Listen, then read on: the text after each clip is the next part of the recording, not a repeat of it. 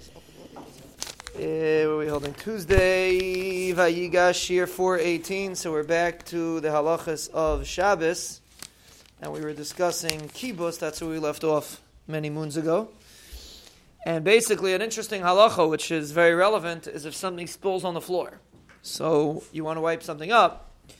So really, Chazal, there's nothing wrong with wiping something up per se, but Chazal made a that we're afraid if you're going to wipe up something with a beged and it gets really wet, you might come to squeeze out the beged and you'll be over nisa ice of sechita. So therefore Chazal said certain spills you're not allowed to wipe up in certain instances. So let's first get clear what we're talking about. Because like we said, a person's allowed to dry, let's say a guy washes his hands on Shabbos, you let it dry your hands on a towel.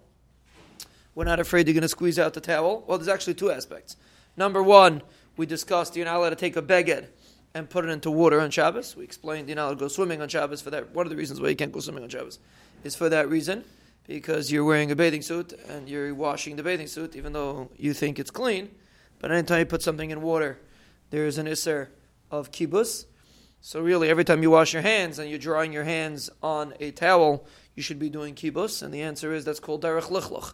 Since your hands are technically dirty, they're not really dirty, but it's water that you're trying to get rid of water the, the, the, the, water on your hands, that is not an isser of kibbus because of the water going onto the beged. So if water spills on the floor and you want to wipe it up and you put a towel, let's say, on top of it, that's not it's not going to be a problem of kibbus because technically you're making the towel wet and you're washing the towel. But since you're doing it b'derech lichluch, so that will not be a problem of kibbus on the towel itself. The only problem will be is that we're afraid you might squeeze out the towel.